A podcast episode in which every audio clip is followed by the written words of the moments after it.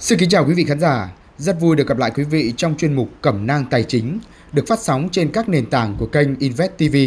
Và đây là kênh podcast thuộc sự quản lý và phát triển của kênh truyền đầu tư Invest TV. Ngay bây giờ là những chuyên mục đáng chú ý, là những cẩm nang liên quan đến lĩnh vực tài chính đầu tư. Mời quý vị cùng đón nghe. Cơ cấu tổ chức của một công ty thường có những bộ phận như sau. Bạn có thể thấy rằng những bộ phận nhỏ hơn của bộ phận sản xuất còn để trống vì mỗi ngành khác nhau sẽ lắp vào chỗ trống khác nhau.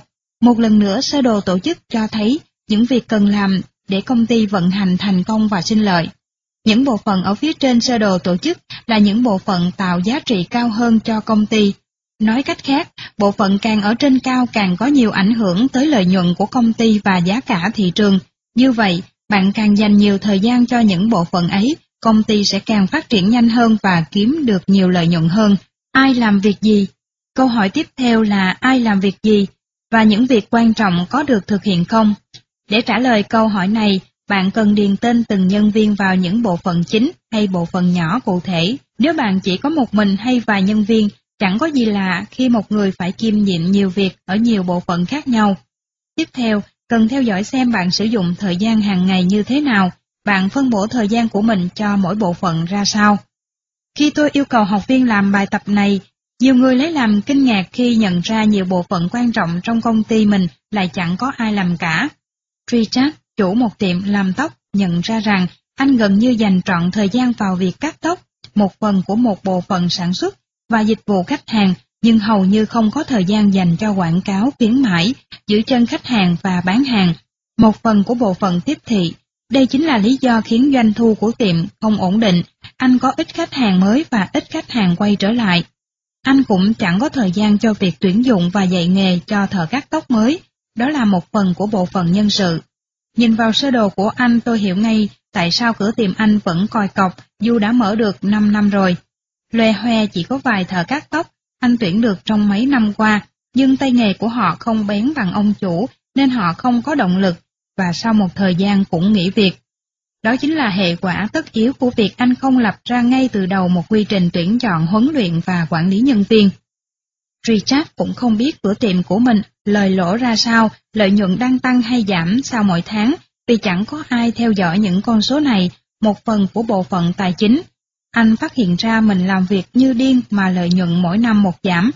Cuối cùng, mặc dù Richard mang danh là tổng giám đốc, anh chẳng dùng chút thời gian nào để làm những việc mà tổng giám đốc phải làm, như định hướng phát triển và lãnh đạo. Bạn hãy tìm đọc trang số 124 của sách để viết được sơ đồ tổ chức tiệm làm tóc của Richard. Trong đó Richard điều hành tiệm cắt tóc của mình và dưới anh có hai thợ cắt tóc khác, đó là Carol và Terence. Một thợ gội đầu làm móng là Cindy. Jerry, nhân viên thứ tư, có trách nhiệm chăm sóc khách hàng, thu ngân và giải quyết những việc sổ sách khác.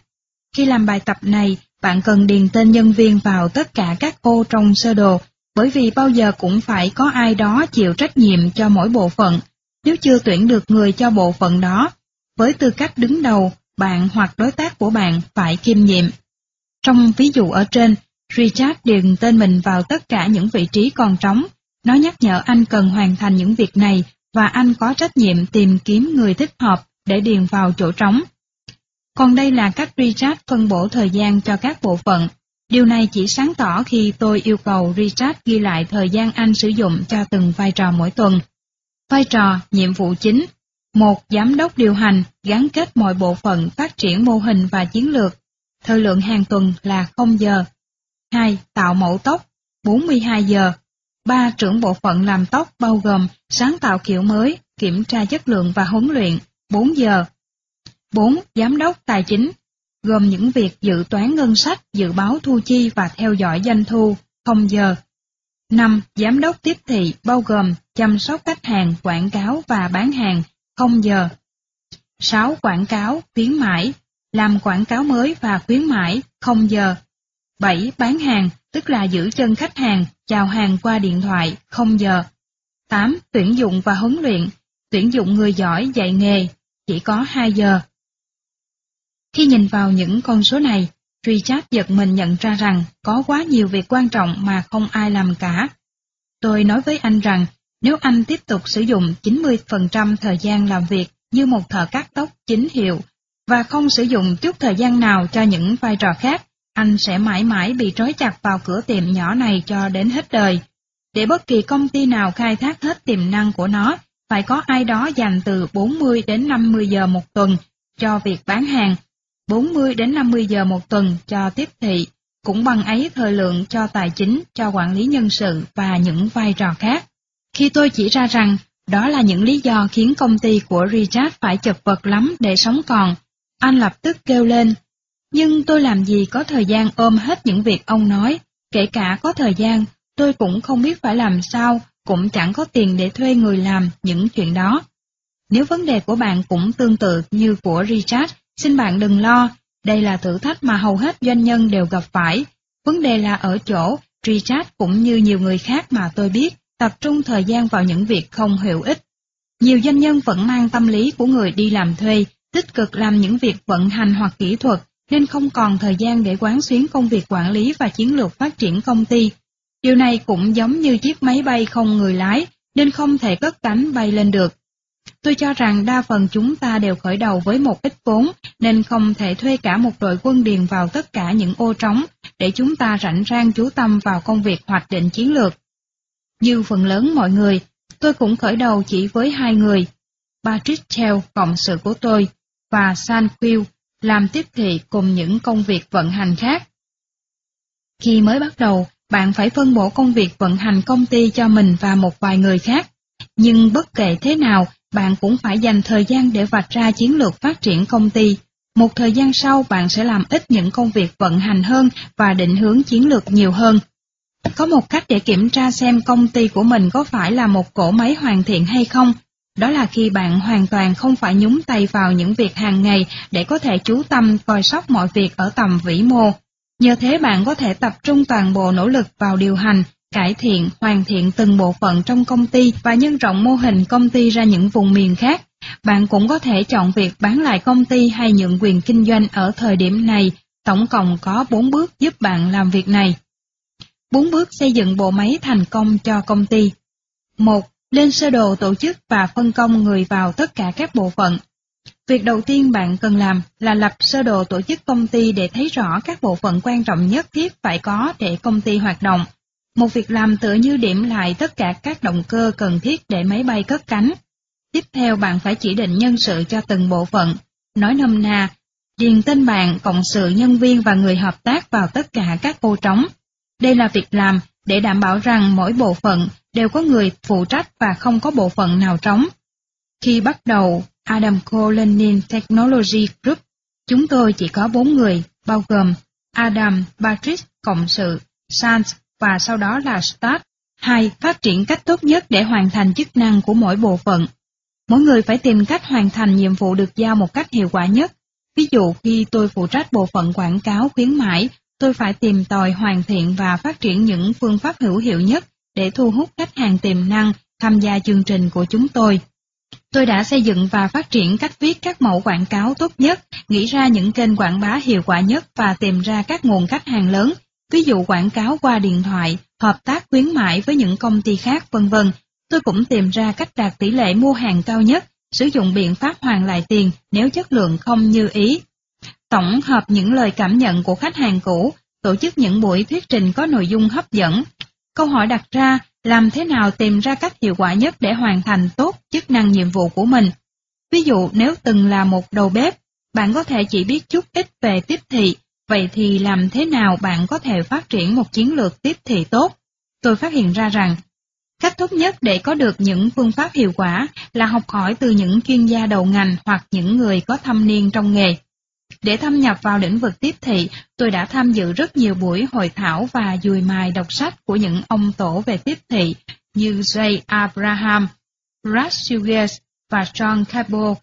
Patrick, giám đốc tài chính của công ty, đọc nhiều sách về quản lý dòng tiền, làm ngân sách và dự báo thu chi. Nhờ vậy anh học và áp dụng những chiến lược tài chính tốt nhất để đảm bảo rằng công ty của chúng tôi luôn hiệu quả trong việc quản lý dòng tiền và thu được lợi nhuận cao nhất.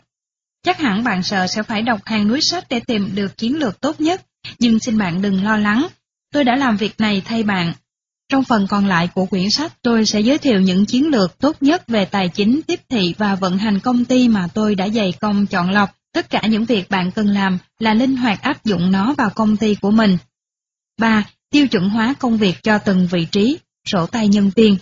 Dù bạn là nhà tiếp thị hay người bán hàng giỏi nhất trong công ty, nhưng nếu bạn không thể huấn luyện người khác làm được giống như bạn thì cũng vô ích mà thôi. Nhớ rằng nếu bạn là người duy nhất làm được một việc nào đó, bạn sẽ bị gắn chặt vĩnh viễn vào vị trí đó và công ty không thể lớn mạnh lên được.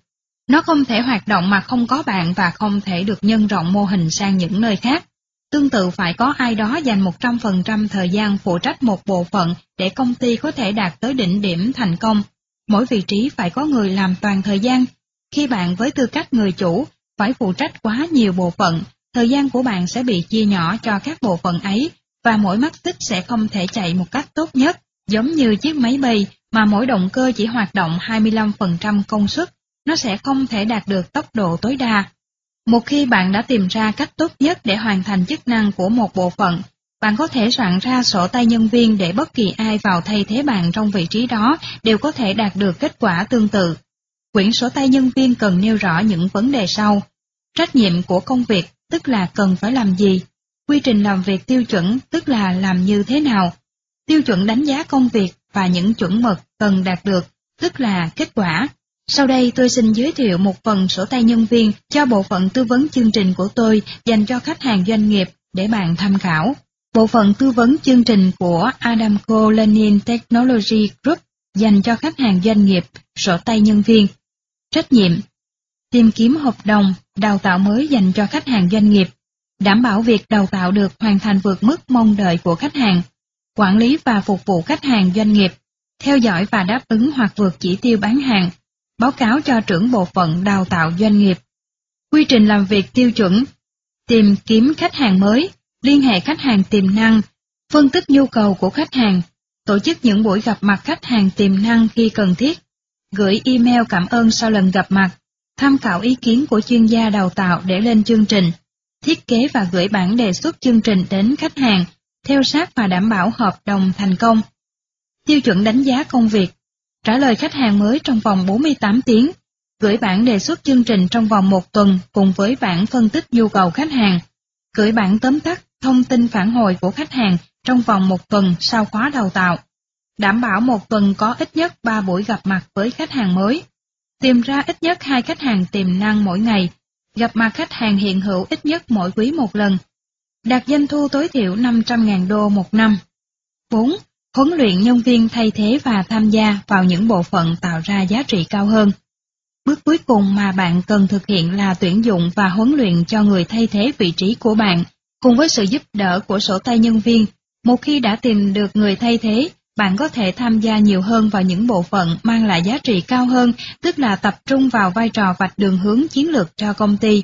Nhớ rằng mục tiêu cuối cùng là bạn phải giải phóng mình khỏi công việc vận hành hàng ngày Ví dụ thời kỳ đầu tôi kiêm nhiều vai trò như chịu trách nhiệm về bộ phận quảng cáo khuyến mãi, bán hàng trực tiếp cho công ty trường học, cũng như công tác huấn luyện và đào tạo.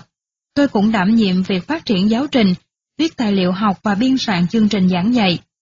Vài năm sau, tôi đã huấn luyện những nhân viên khác thay mình thực hiện những việc này, trong khi tôi tập trung vào những công việc có giá trị cao hơn trong sơ đồ tổ chức. Ngày nay, tôi nắm giữ vị trí chủ tịch tập trung phát triển các thị trường mới, viết sách và thiết kế các khóa học mới. Các phần việc còn lại trong công ty đã có hơn 80 nhân viên khác, tính riêng ở Singapore đảm nhiệm. Thế là chúng ta vừa hoàn thành hai bước đầu trong quy trình năm bước phát triển công ty. Đó là một vạch ra tầm nhìn và hai phát triển cơ cấu tổ chức của công ty. Chúng ta sẽ nghiên cứu những bước tiếp theo, bao gồm 3. Phát triển chương trình tiếp thị, chương 5 và 6, 4. Phát triển nhân lực chương 7 và 5. Quản lý tài chính chương 8. Chương 5. Khuếch đại lợi nhuận trong kinh doanh Như vậy bạn đã khám phá ra niềm đam mê của mình là gì và cùng với nó là ý tưởng kinh doanh đáng giá hàng triệu đô. Bạn biết mình sẽ cho ra đời một sản phẩm hoặc dịch vụ tuyệt hảo, tạo ra giá trị lớn trên thị trường. Bây giờ tất cả những việc bạn phải làm là mở công ty, tung ra những sản phẩm, dịch vụ tốt và đợi cho dòng tiền chảy vào túi mình phải không? Lầm to. Ngày nay tất cả các ngành đều cạnh tranh rất gắt và các thượng đế được nuông chiều quá mức với quá nhiều lựa chọn nên bạn không thể chỉ mở công ty và mong khách hàng sẽ tới gõ cửa. Trước khi khách hàng biết đến bạn, họ đã bị bao vây bởi hàng trăm mẫu quảng cáo và người bán hàng khác, và thế là bạn chẳng có hy vọng bán được hàng nếu cứ khoanh tay ngồi chờ. Để xây nên một công ty sinh lợi, bạn phải thuộc nằm lòng những tuyệt chiêu trong việc chủ động tìm kiếm khách hàng, thu hút họ đến với sản phẩm hoặc dịch vụ của bạn, khiến họ có đủ hào hứng và nhiệt tình quay lại mua lần nữa và lần nữa. Để xây dựng công ty triệu đô, bạn phải là nhà tiếp thị tài ba. Sai lầm lớn nhất mà các doanh nhân thường phạm phải là cho rằng chỉ cần có sản phẩm tốt là đủ để khách hàng chen chân mua, hữu xạ tự nhiên hương mà, Họ không dành đủ nỗ lực và tiền bạc cho khâu tiếp thị quảng cáo và khuyến mãi. Kết quả, công ty của họ sớm muộn gì cũng thất bại vì không có nhiều người biết tới họ hay không cảm thấy rằng sản phẩm hoặc dịch vụ của họ là tốt nhất. Điều này thì bạn đã biết, nhưng tôi vẫn muốn nhắc lại, không phải sản phẩm tốt nhất sẽ mang lại doanh thu cao nhất, mà phải là những sản phẩm được nhận thức là tốt nhất trên thị trường. Ví dụ tiêu biểu nhất là về Burger King và McDonald's. Các cuộc điều tra cho biết, burger của Burger King ăn ngon hơn, nhưng McDonald's lại thành công hơn gấp nhiều lần. Đó là vì McDonald's nắm được bí quyết đi vào con tim và khối óc của khách hàng. Trong chương này, bạn sẽ được học cách thức trở thành nhà tiếp thị tài ba. Bạn cũng sẽ biết được những chiến lược tiếp thị hiệu quả nhất cho phép bạn biến sản phẩm hoặc dịch vụ của mình thành hàng triệu đô doanh thu và lợi nhuận. Công thức nhân lợi nhuận theo cấp số nhân Câu hỏi thường gặp nhất trong nghề tư vấn của tôi là, làm thế nào để tôi kiếm được nhiều khách hàng hơn? Làm sao để đẩy doanh thu lên cao hơn? Có công thức nào mà những công ty thành công đang dùng để đạt được hàng triệu đô doanh thu và lợi nhuận? Chúng tôi có học và áp dụng được công thức này vào bất kỳ lĩnh vực kinh doanh nào không? Thật đáng mừng, câu trả lời là có. Đầu tiên bạn cần biết có 5 biến số xác định lợi nhuận cho bất kỳ công ty nào. Đó là một lượng khách hàng tiềm năng. 2. Tỷ lệ mua hàng, tỷ lệ khách hàng tiềm năng trở thành khách hàng. 3. Số tiền mua trung bình. 4. Số lần mua lặp lại trung bình. Và 5. Tỷ lệ nhuận ròng. Thứ nhất, lượng khách hàng tiềm năng, biến số lợi nhuận đầu tiên là lượng khách hàng tiềm năng mà công ty bạn có thể thu hút. Khi ai đó gọi điện đến công ty bạn, bước vào cửa hàng của bạn, hoặc được nhân viên bán hàng của bạn liên hệ, người ấy trở thành một khách hàng tiềm năng. Bạn càng kiếm được nhiều khách hàng tiềm năng thì cơ hội một vài người trong số họ mua một món gì đó và trở thành khách hàng thường xuyên càng cao. Thứ hai, tỷ lệ mua hàng. Rõ ràng, không phải khách hàng tiềm năng nào cũng mua một món gì đó và trở thành khách hàng. Ví dụ nếu trong 100 người bước vào cửa hàng mỗi ngày, có 10 người mua hàng, thì tỷ lệ mua hàng của bạn là 10 trên 100, tức là 10%. Giả sử bạn bán máy vi tính cho các công ty, nếu mỗi ngày bạn gõ cửa 20 văn phòng và bán được 5 máy vi tính, tỷ lệ mua hàng của bạn là 5 trên 20, tức là 25%. Các công ty sinh lợi cao là những công ty biết dùng các phương pháp đem lại cho họ tỷ lệ mua hàng cao nhất. Như vậy, nếu muốn có nhiều khách hàng hơn, bạn phải tăng lượng khách hàng tiềm năng, hoặc tăng tỷ lệ mua hàng, hoặc kết hợp cả hai, bạn sẽ học cách làm việc này trong chương tiếp theo. Lượng khách hàng tiềm năng nhân tỷ lệ mua hàng bằng lượng khách hàng.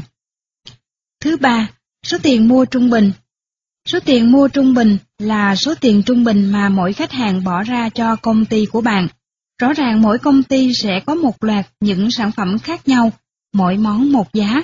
Một số khách hàng sẽ tiêu nhiều tiền hơn, tức là mua nhiều món hơn hoặc mua những món giá cao hơn, và một số sẽ chi tiền ít hơn, ta có thể tính số tiền mua trung bình trên mỗi khách hàng bằng cách lấy tổng doanh thu chia cho số lượng khách hàng. Biết được số tiền mua trung bình rất quan trọng trong việc giải bài toán nâng cao lợi nhuận. Thứ tư, số lần mua lặp lại trung bình. Có những khách hàng tuyệt vời đến mức quay lại mua hàng của bạn hơn một lần trong một tháng hay một năm không? May thay có chuyện như vậy. Số lần trung bình một khách hàng quay lại mua hàng của công ty bạn chính là số lần mua lặp lại trung bình.